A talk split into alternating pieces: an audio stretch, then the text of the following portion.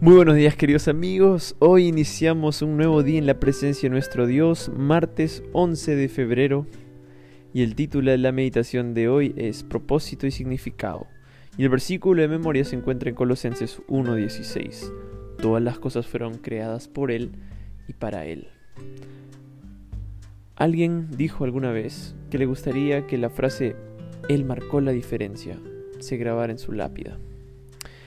Tenemos la necesidad de ser relevantes, ya sea que hablemos de ello o no. Detrás de cada sueño, deseo o plan, encontraremos la búsqueda de, de un significado. Quiero marcar la diferencia. Quiero que mi vida tenga sentido. Quiero ser alguien.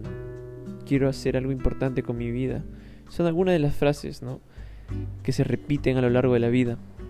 Y en esta carrera desenfrenada por la existencia, las personas se dividen en dos grandes grupos: los que buscan el sentido de manera apropiada y los que hacen, lo hacen de una manera inapropiada. Y para definir en qué grupo estamos, es fundamental entender la razón de la vida. La sociedad en la que vivimos rechaza el hecho de que el propósito de la vida esté directamente asociado con el origen divino del ser humano.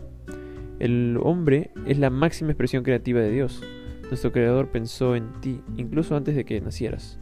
Sabía la dirección que tomarías en tu vida, porque Él es tu origen y tu destino, tu identidad y tu propósito en la vida. Todo encuentra significado en Él, porque Dios no solo creó el mundo y los hombres, también Él dirige la vida humana de manera soberana, tanto en los buenos momentos como en los malos. ¿Recuerdas lo que Jesús dijo en Mateo cinco cuarenta y cinco? Él hace salir el sol sobre malos y buenos, y hace llover sobre justos e injustos. Incluso el hombre que blasfema contra Dios solo respira por su bondad. El ser humano necesita conocer su origen para encontrar el propósito de la vida. No hay nada más poderoso que saber que tenemos un origen y un destino. No hay nada tan fuerte y tan arraigado en la personalidad humana como la convicción de que somos parte de un proyecto idealizado en la eternidad. Sabes, amigo, amiga, eres parte del plan de Dios. Así que en tu oración, pregunta a Dios: Señor, cuando pensaste en mí, ¿qué propósito tenías para mi vida?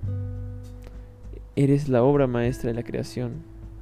Siéntete así, porque tu respuesta definirá tu existencia en la tierra.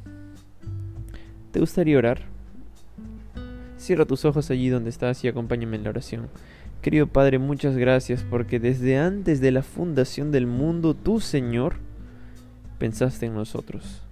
Gracias porque tú tienes un plan mayor para nosotros, porque todas las cosas fueron creadas por ti y para ti. Ayúdanos a alabarte en cada acto que hacemos, Señor, en cada acción.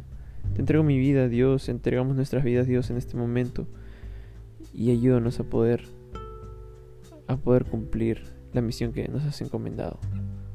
Bendice a todos mis amigos que se encuentran escuchando este audio. Bendice a sus familias y acompáñalos. Abrázalos con tus brazos de amor y que tu palabra pueda seguir expandiéndose en todo el mundo. Oramos en nombre de Jesús. Amén.